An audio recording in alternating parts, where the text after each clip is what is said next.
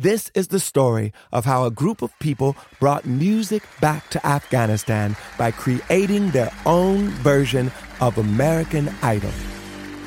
The joy they brought to the nation. You're free completely. No one is there to destroy you. The danger they endured. They said my head should be cut off. I'm John Legend. Listen to Afghan Star on the iHeartRadio app, Apple Podcasts, or wherever you get your podcasts. A new season of Bridgerton is here. And with it, a new season of Bridgerton, the official podcast. I'm your host, Gabby Collins, and this season, we are bringing fans even deeper into the ton. Watch season three of the Shondaland series on Netflix. Then fall in love all over again by listening to Bridgerton, the official podcast, on the iHeartRadio app, Apple Podcasts, or wherever you get your podcasts. Subscribe to catch a new episode every Thursday. I'm Scott Weinberger, journalist and former deputy sheriff. In my new podcast series, Cold Blooded, I'm embedded in the cold case investigation into the death of firefighter Billy Halpern. Experience this investigation in a truly unique way, untangling secrets that may reveal the answers to not only one case, but almost a dozen. Listen to Cold Blooded, the Apollo Gym Murders on the iHeartRadio app, Apple Podcasts, or wherever you get your podcasts. Dear Governor is a production of iHeartMedia and Three Mutts Media. If you are moved by Jarvis Master's story and would like to support his cause, visit freejarvis.org slash podcast to sign your name to an open letter to California Governor Gavin Newsom. Dear Governor Newsom, Dear Mr. Governor Newsom, This is an open letter to Governor Gavin Newsom. Dear Governor Newsom,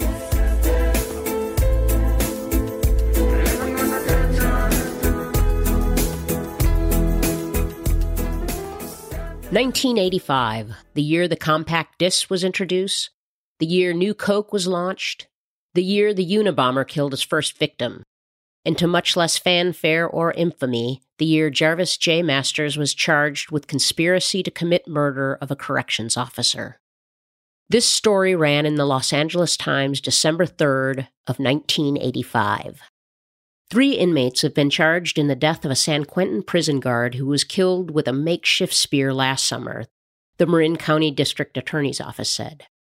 A spokesman said Andre Johnson, 21, Jarvis J. Masters, 23, and Lawrence Woodard, 39, have been charged with conspiracy and murder with special circumstances in the death of Sergeant Howell Dean Burchfield. We were all convicted for conspiracy to commit murder. Johnson was committed for found guilty of conspiracy to commit murder and of actual murder of a correctional guard. Woodard was convicted of conspiracy to commit murder, but as a leader of planning the murder, which brought special circumstances to him, because he planned it, it was his orders, so he was convicted of that and I was convicted of conspiracy and of sharpening the weapon. And they never kept that weapon because they never found it. Jarvis Masters, Andre Johnson, and Lawrence Woodard were tried simultaneously before two separate juries, one for Masters and Woodard and the other for Johnson. Were you seated by your attorneys? Yeah, I had two of them. I had Jeffrey Roetwein on the right and Michael Satris on the other side, and uh, we became very, very close. They understood my predicament. They understood what kind of stuff I was into, where how stuck I am in this situation. And they said that the only way we can get you off of this, man, is that you have to tell your truth. And your truth is going to get a lot of people in trouble, you know? And I said, no seemed like the gas chamber is a lot further away than the exercise yard, you know? So I said, no, I'm not, that's not me. Well, you can't go snitching on people that they committed murder. They'll kill you right there on the exercise yard. Right there. Boom, you're dead. In prison vernacular, snitches, rats, informants refer to inmates who cooperate with prison personnel by furnishing damaging information about other inmates, often in exchange for lighter sentences or some sort of payback, monetary or otherwise, a la one pair of notorious snitches in Orange County, California, who were rewarded with almost limitless Taco Bell runs for their information. I asked former San Quentin warden Daniel Vasquez what would have happened if Jarvis were to cooperate with the police and snitch on his fellow inmates. They would uh, they would retaliate against you and your family. They would kill you if they got the opportunity, or or kill your some of your family as well my attorneys were being threatened. They were being they were being threatened by the, the gang members. They were being threatened. Yeah, mm. they were wow. being threatened. You know, they reported it. They went into the back room and reported it. I didn't know they did, but they did. Mm-hmm. Um, saying that they couldn't represent me because they feel threatened and that they wanted to represent me in an individual case without being connected to nobody. It's me by myself. And they wouldn't do that. I asked Michael Satris, one of Jarvis's attorneys during the murder trial, if he remembered threats made to the defense team. We had a whole hearing and everything about that, where I think somebody was tape recording Woodard and Woodard made some threats to us. It would have been sealed, the hearing would have, because I think we made a motion to withdraw or something because, hey, we're in a conflict now. Yeah, Jarvis remembers that. Yeah. And so there was a whole motion around that where all the evidence of the threat and everything that the the tape recording thing was was a matter of record. And then we because it had to do with the attorney client relationship that nobody else had an interest in. We had a sealed hearing where we talked about it with the judge. I think I started finding out I was in trouble when I knew I felt trapped. I knew that I knew that I needed to tell the story about me. And if I didn't tell a story about me, and if I did tell a story about me, it would definitely going to implicate them. So I'm thinking, okay, if this goes any further, I'm not going to be able to get out of this. You know, because if I try to get out of it, then it's going to implicate it's going to implicate other people. And now I'm saying, oh my, yeah, this is this is not good here. You know, this is not good. And I still thought up until I saw the DA making his case. He was finding things out that I never knew existed. And I'm looking at everybody saying, you know, uh, what's going on here? And people were saying, man, this is none of your business. You know, this is none. They they know it's not you. They just trying to keep you here to snitch on other people. That's the only reason why they got you here, man, is because they to use you to snitch on other people. So don't even worry about it. I always thought I was to get out. I really did.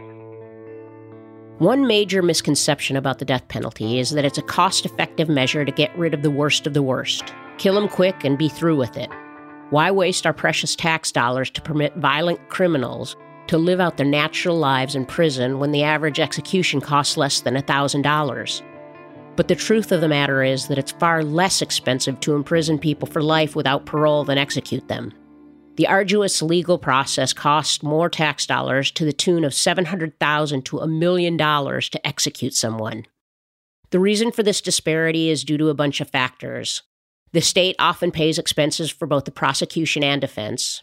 Then there's the exorbitant costs associated with pretrial and trial of capital cases, more investigative costs the cost of court personnel for protracted cases.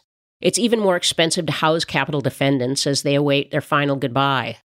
According to one study in 2009, the average cost of keeping a death row inmate in prison during this lengthy process was $47,000 per year and as much as $90,000. To put that in perspective, Jarvis was sentenced to death on July 3, 1990. That equates to millions of California tax dollars for just one of the more than 730 inmates on death row now. Though Jarvis is a bit of an anomaly in that the average stay on death row prior to execution or exoneration is a mere 15 years. But the math adds up to billions. Up next, Stanford law professor Larry Marshall on the litany of failings in our capital punishment system above and beyond the excessive costs.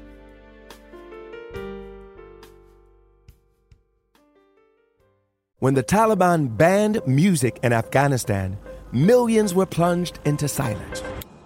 Radios were smashed, cassettes burned. You could be beaten or jailed or killed for breaking the rules. And yet, Afghans did it anyway.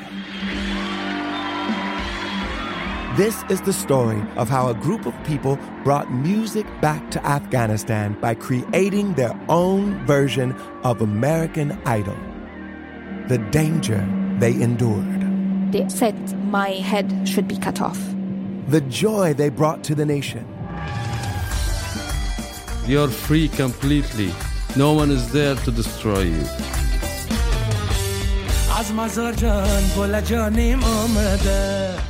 I'm John Legend.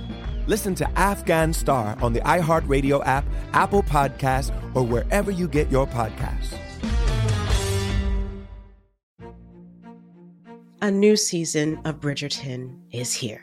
And with it, a new season of Bridgerton, the official podcast. I'm your host, Gabrielle Collins, and this season, we are bringing fans even deeper into the ton. Colin Bridgerton has returned from his travels abroad. Is betrothal written in the stars for the eligible bachelor? Meanwhile, the ton is reverberating with speculation of who holds Lady Whistledown's pen. We're discussing it all. I sit down with Nicola Coughlan, Luke Newton, Shonda Rhimes, and more to offer an exclusive peek behind the scenes of each episode of the new season. Watch season three of the Shondaland series on Netflix. Then fall in love all over again by listening to Bridgerton, the official podcast, on the iHeartRadio app, Apple Podcasts, or wherever you get your podcasts. Subscribe to catch a new episode every Thursday. Hey, girlfriends, it's me, Carol Fisher. I'm so excited to tell you about the brand new series of The Girlfriends. In season one, we told you about the murder of Gail Katz at the hands of my ex boyfriend, Bob. At one point, a woman's torso washed up on Staten Island and was misidentified as Gail. She spent nine years in Gail's grave, and then she just disappeared. It's almost like it's become this moral obligation to find her. And that's what we're going to do find this missing girlfriend and tell her story. With the help of some of your favorite girlfriends from season one, like my producer Anna. Oh my God. My friend Dr. Mindy Shapiro Hi, it's Dr. Shapiro, and I'd like to speak with the Deputy Medical Examiner.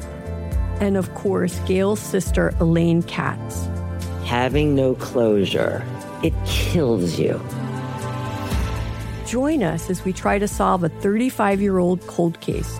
It's not going to be easy, but it's going to be one hell of a ride. what? I can't believe this. Listen to season two of The Girlfriends, Our Lost Sister on the iHeartRadio app, Apple Podcasts, or wherever you get your podcasts.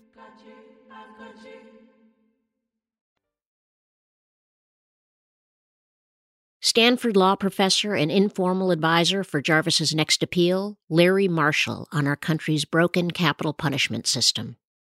The issue of, of arbitrariness, the issue of beyond the racial part, who gets death and who doesn't is, as was called by the Supreme Court back in the 70s, a strike of lightning. And it seems terribly, terribly unsustainable to say that we are going to have that randomness in deciding who will live and who will die. Jailhouse informants. How many cases do we need to see? How many scandals do we need to see until it's recognized that this is not a trustworthy form of evidence. These are people who are selling their testimony to the highest bidder. And sort of the issue that has become the dominant one in conversation about the death penalty arises. And I left it for last in my list intentionally because I don't want to make it sound like it's the only problem with the death penalty. But it's a huge, significant problem, and that is the problem of innocence that we have come to learn in the past couple of decades that the confidence that we used to have in our criminal justice system is unfounded. That as hard as we try, and this goes for capital punishment and non capital punishment, as hard as we try, profound errors are inevitable. That eyewitnesses who we used to think were the gold standard of evidence make terrible mistakes, innocent mistakes, good faith mistakes. But they make mistakes, and we know this because we can study that in laboratories. And we know that that's particularly true when you're talking about cross racial identification.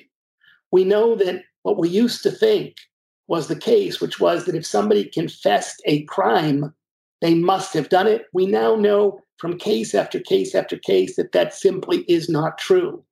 That people, scores, hundreds of people, have confessed to terrible crimes that we now know they did not commit.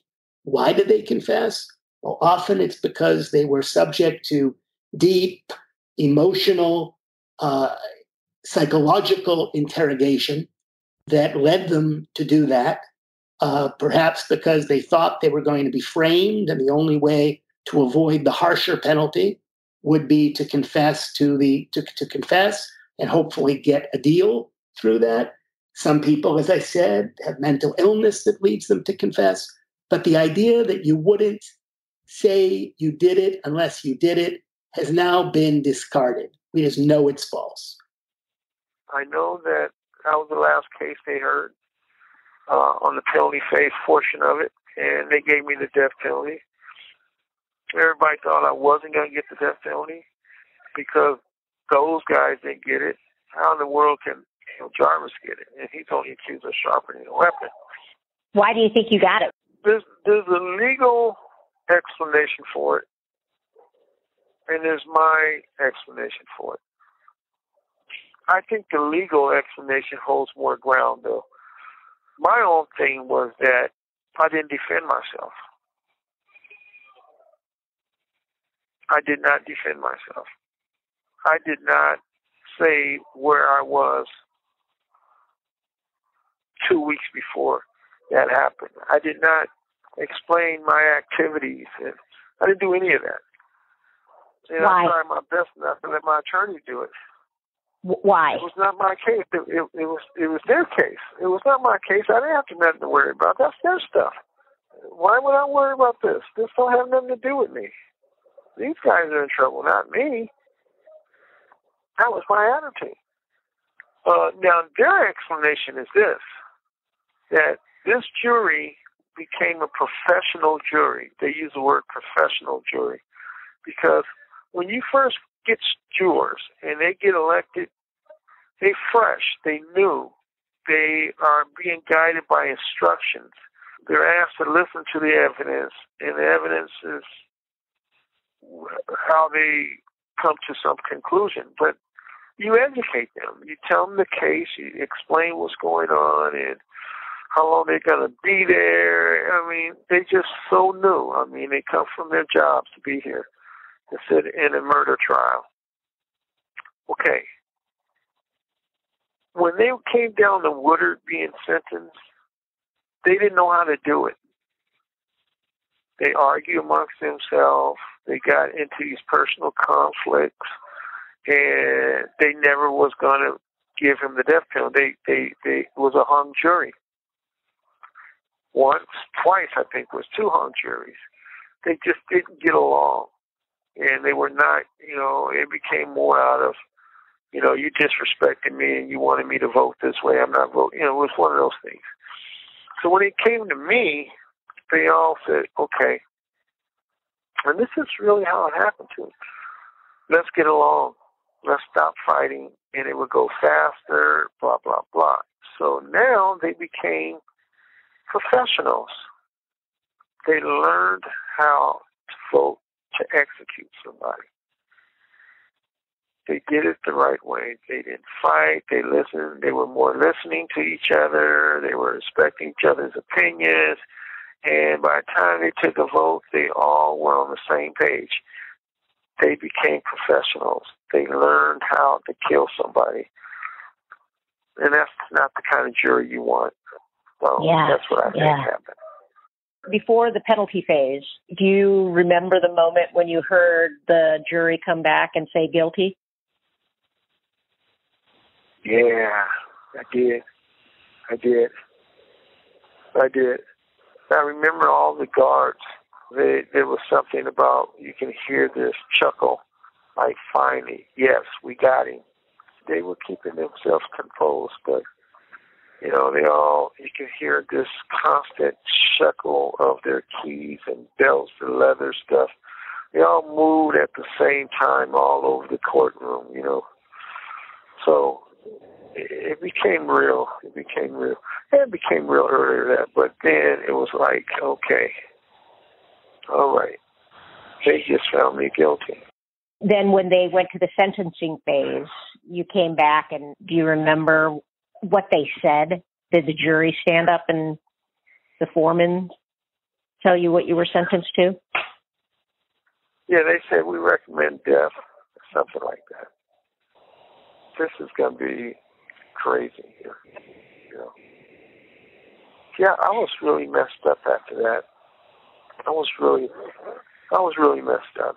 I, I probably didn't show it, but um, when they asked me to, uh, when I looked in that magazine, I seen that that book they had for free, Life and Relationship to Death. Uh, Man, you better get this book, man. You know, and that's that started a whole another chapter of my life. Prior to being implicated in the capital crime, Jarvis remembers watching condemned prisoners walk by his cell and wondering what it would be like to walk in those ill fitted shoes. For years, you know, I I was not on death row, but I was at San Quentin, and I watched death row walk by myself many times because they were on the fifth tier, and I was down on the fourth tier, and so they were around me. And then I ended up getting it, and it was just like, this is not real, you know. You know how many times I walked across death row and I looked at people and they just looked at like they were cattle or something, and I felt real bad because they were on death row, and then I always wanted to know what that felt like at night. The only thing that made it kind of light was that I didn't have to go nowhere. You know, I, I, I was in the same cell. Uh, I knew people on it up and down the tier. You know, I had been there a couple years. So eh, they didn't take me to this new unit or anything like that. You know, they kept me right where I was. So I just came back with a new sentence, sentenced to death.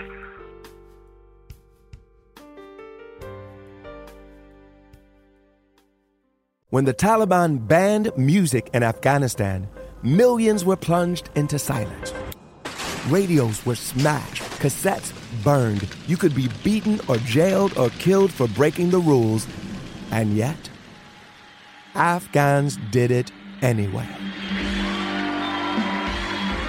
This is the story of how a group of people brought music back to Afghanistan by creating their own version of American Idol.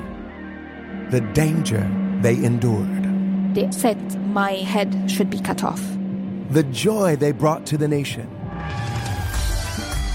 You're free completely. No one is there to destroy you.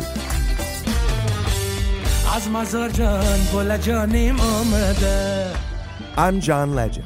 Listen to Afghan Star on the iHeartRadio app, Apple Podcast, or wherever you get your podcasts. A new season of Bridgerton is here. And with it, a new season of Bridgerton, the official podcast. I'm your host, Gabrielle Collins, and this season, we are bringing fans even deeper into the ton.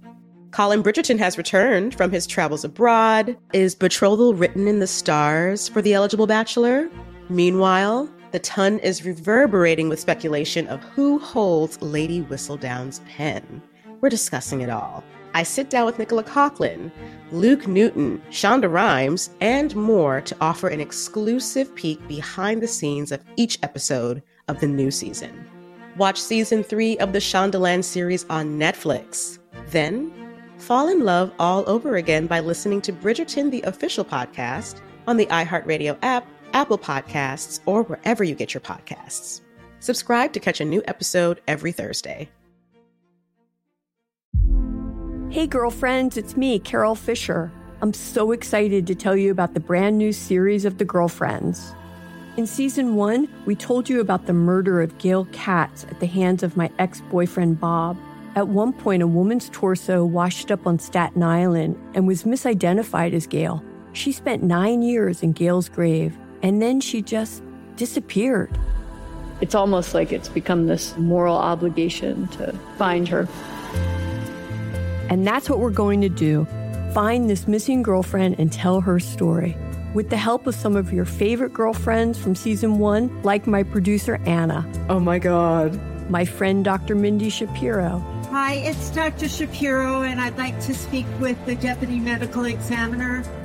And of course, Gail's sister, Elaine Katz. Having no closure, it kills you. Join us as we try to solve a 35 year old cold case. It's not going to be easy, but it's going to be one hell of a ride. what? I can't believe this.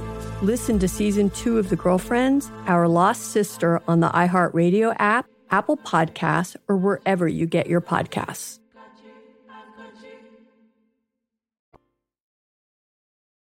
Jarvis began writing about life on death row early into his sentence. One person who he credits for teaching him and motivating him to write about his ordeal is Buddhist writer and teacher Susan Moon. Susan Moon is someone I've been knowing for a long time, and she's a writer, and she's the editor of Turning Wheel that I got published in so many times. When she visited me, I used to always learn from her. And when I finally got that bird has my wings done, she helped from the first page to the end. It was with Susan's guidance in 1992 that Jarvis won the prestigious PEN Literary Award for his unnerving poem entitled Recipe for Prison Pruno. Pruno, incidentally, is homemade fruit based fermented prison alcohol, also referred to as hooch. Recipe for Pruno. Susan Moon says, You know what, Jarvis, let's do something. Let me write something and you write something that goes in between it, see what what it sounds like. And I said, all right, let's do it. So when I went back to my cell a few days later, I had got to order the transcripts that issued my death warrant. And I was looking at this and I was saying, wow, you know, these people got every sentence serious as hell. I said, wow, this is like you know, you will be put under this. You will remain at San Quentin until you put to death. And I'm thinking, man, this is James Cagney type movie stuff, you know. So I looked at it and looked at it, and at the same time, I had a big old batch of Pruno under the bed, you know, it was ready too. So I looked at both of them, and I said, you know what? I'm gonna see if I can write the same thing Susan showed me how to do it, right? So I took one, I took the transcripts off the court order, my death sentence court order, and I knew how to make Pruno. So I wrote Pruno and I had the transcripts. And I said, okay, this is how you make Pruno. This is what you got. Now, this is how, see what Susan, remember what Susan Moon did, right? So I did this and I did that and I did this. And I started reading. I said, "Well, this is pretty good." I get this and I get that. I said, "Oh man, this is starting to scare me now." You know, I'm getting ready to get executed, and I need a drink. In 1999, actor and social rights activist Danny Glover read Jarvis's award-winning poem at a convention called Doing Time, organized to celebrate prison writers. Here he is, intertwined with Jarvis's own recitation of Recipe for Prison Pruno. Recipe for Prison Pruno. Take 10 peeled oranges. Jarvis Masters, it is the judgment and sentence of this court. One eight ounce bowl of fruit cocktail. That the charged information was true. Squeeze the fruit into a small plastic bag. And the jury having previously on said date. And put the juice along with this mesh inside. Found that the penalty shall be death. Add 16 ounces of water and seal the bag tightly. And this court, having on August 20th, 1991, Place the bag in your sink denied your motion for a new trial. and heat it with hot running water for 15 minutes. It is the order of this court that you suffer death. Wrap towels around the bag to keep it warm for fermentation. Said penalty to be inflicted within the walls of San Quentin, Stash the bag in your cell undisturbed for 48 hours. at which place you shall be put to death When the time elapsed, in the manner prescribed by law. add 40 to 60 cubes of white sugar. The date later to be fixed by the court in warrant of execution. Six teaspoons of ketchup. You are reprimanded to the custody of the warden of San Quentin And heat again for 30 minutes. to be held by him pending final Secure the bag as done before. determination of your appeal. And stash the bag undisturbed for 72 hours. It is so orders Reheat daily for 15 minutes.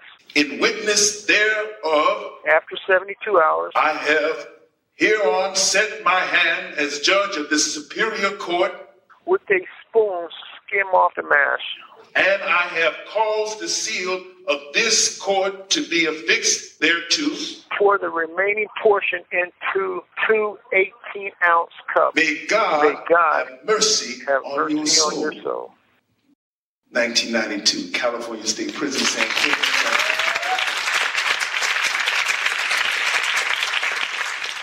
Would Danny be saying one verse of it and I'll be saying the other? Uh huh. Uh huh. I would love Danny to be making the pruno, but logically it doesn't fit. But I was just cracking a joke to seeing Danny, you know, making pruno in the cell. Danny Glover. that is cell, pretty. That is pretty funny. You have 60 seconds remaining. so annoying. So, we, so, so we start talking and and it gets all interrupted constantly. Yeah, yeah, all the time. I do not like that lady. I don't like her either. Um, Yeah, and she's been on my nerves for many, many years. As we were wrapping the production of this episode, I received an email notification from the Supreme Court of California regarding Jarvis's habeas corpus appeal. And it read, Notice of forthcoming opinion to be filed in three days. So the untenable wait is over. I asked Jarvis how he was feeling about the outcome. the greatest fear I could ever imagine walking out of here after all these years, mm. looking looking for where I belong in this big old place. Will the court reaffirm Jarvis's death sentence, exhausting his final state appeal? Next week, we'll bring you the news and what that will mean for the future of Jarvis's life. Today's episode was written and produced by Donna Fazzari and myself, Corny Koehl. Our theme song, Sentenced, is compliments of the band Stick Figure from their album Set in Stone. Stu Sternbach has composed the original music. Nate DeFort did the sound design. Visit freejarvis.org to find out more about Jarvis's case and to sign your name to our Dear Governor Newsom petition. And if you have questions for Jarvis, please leave a message on our hotline at 201 903 3575. That's 201 903 3575. For more podcasts from iHeartRadio, visit the iHeartRadio app, Apple Podcasts, or wherever you listen to your favorite shows.